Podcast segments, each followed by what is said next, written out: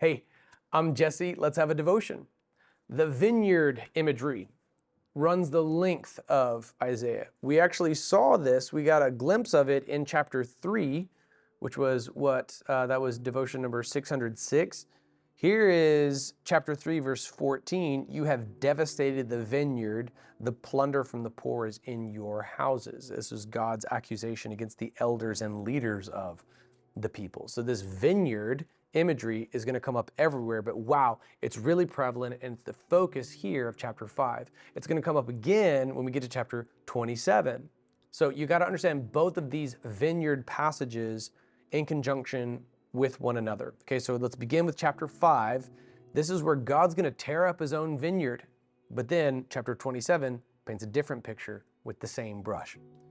I will sing about the one I love a song about my loved one's vineyard. The one I love had a vineyard on a very fertile hill. He broke up the soil, cleared it of stones, and planted it with the finest vines.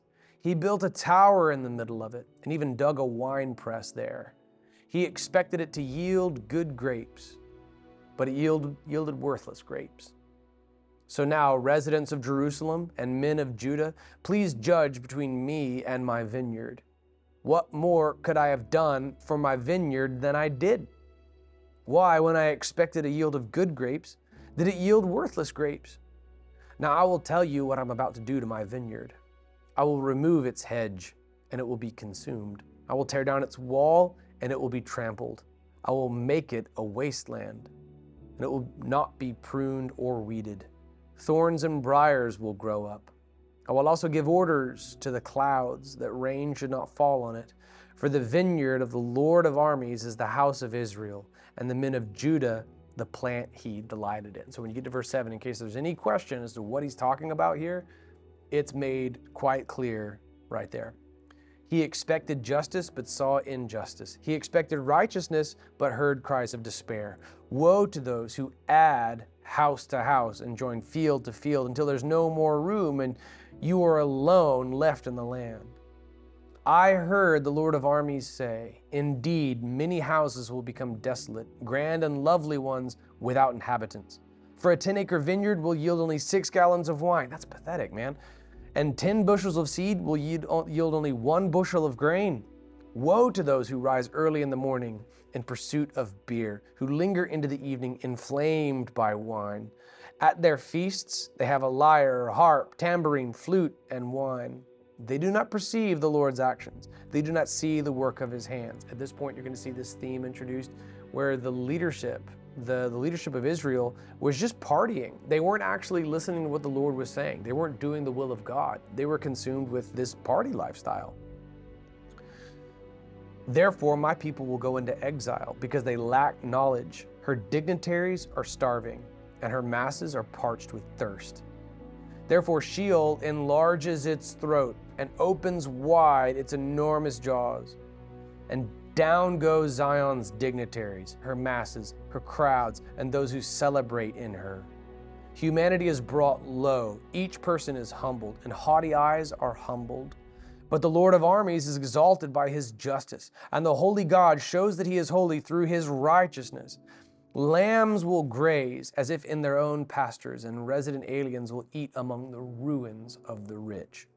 Woe to those who drag iniquity with cords of deceit and pull sin along with cart ropes. To those who say, Let him hurry up and do his work quickly so that we can see it. Let the plan of the Holy One of Israel take place so that we can know it.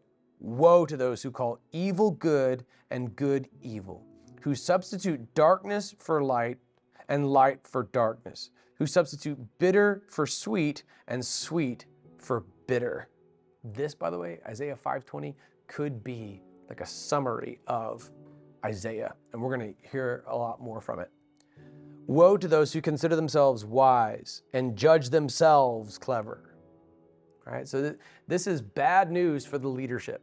They have utterly neglected the poor. They've been put in charge of ruling Israel and there are people going without water to drink. Her masses are parched with thirst.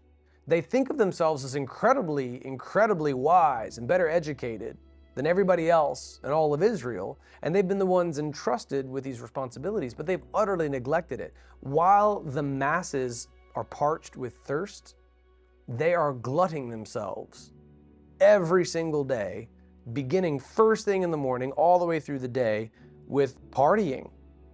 Okay, so you're going to see him now call out the leadership of Israel for just being drunk all the time and not doing what God told them to do. They're not aware of God's hand at work. They, they won't even see his discipline coming.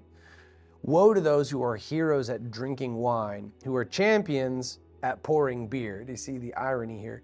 Who acquit the guilty for a bribe and deprive the innocent of justice. Okay, that is in accordance with verse 20, calling evil good and good evil bitter, sweet, and sweet, bitter, darkness, light, and light, darkness. Therefore, as a tongue of fire consumes straw, and as dry grass shrivels in the flame, so their roots will become like something rotten, and their blossoms blow away like the dust. For they have rejected the instruction of the Lord of armies, and they have despised the word of the Holy One of Israel. See what happens when you neglect the word of God? Therefore, the Lord's anger burned against his people. He raised his hand against them and struck them. The mountains quaked. Their corpses were like garbage in the streets. And all this, his anger has not turned away. His hand is still raised to strike.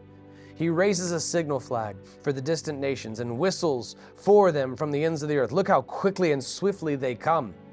None of them grows weary or stumbles. None of, no one slumbers or sleeps. No belt is loose and no sandal strap broken. Their arrows are sharpened. Their bows are strung. Their horses' hooves are like flint. Their chariot wheels are like a whirlwind. Their roaring is like a lion's. They roar like young lions. They growl and seize their prey and carry it off, and no one can rescue it. On that day, they will roar over it like the roaring of the sea. When one looks at the land, there will be darkness and distress. Light will be obscured by clouds.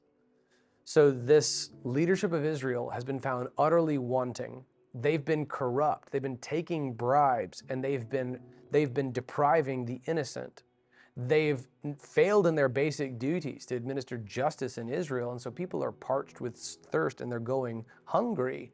And while they, meanwhile, use all of the resources of Israel to just get drunk all day long every day. And so, man, justice is gone and now they're going to suffer for it. And one of the instruments that God's going to use, this is a basic theme over all of Isaiah. He's going to open he's going to tear down their walls and make them vulnerable to attack from the Babylonians, the Assyrians, the Moabites. You're going to see God talk to a lot of other nations. He's going to talk to Egypt. He's going to talk to Babylon. He's going to talk to Assyria, uh, and he's going to use them to discipline Israel. But even when that's happened, he's going to discipline them. In Isaiah chapter 5, it's very clear they have completely turned their sense of right and wrong upside down. They have inverted righteousness. They call evil good and they call good evil. By the way, we do that all the time here, not only in Seattle, but nationwide, culturally. We've completely inverted our understanding of what is good and what is evil. And for that reason, we're going to suffer a similar outpouring of God's wrath and justice and discipline. So he is going to allow these jackals to come in. And he's saying, like, wow, look at that. Not even one of their sandal straps gets untied. All of their bows are sharpened. Like, look at how well equipped they are. Like God's showing them, like, you're going to be made vulnerable to these outside nations. And it's all going to be because of you. But know this as we move forward, uh, God's going to deal with those nations. Chapters three and four and five are mostly like really brutal news. But this is important because it sets the stage for the commissioning of Isaiah in the very next chapter. In the very next chapter, despite how bleak everything is, God's about to do something great.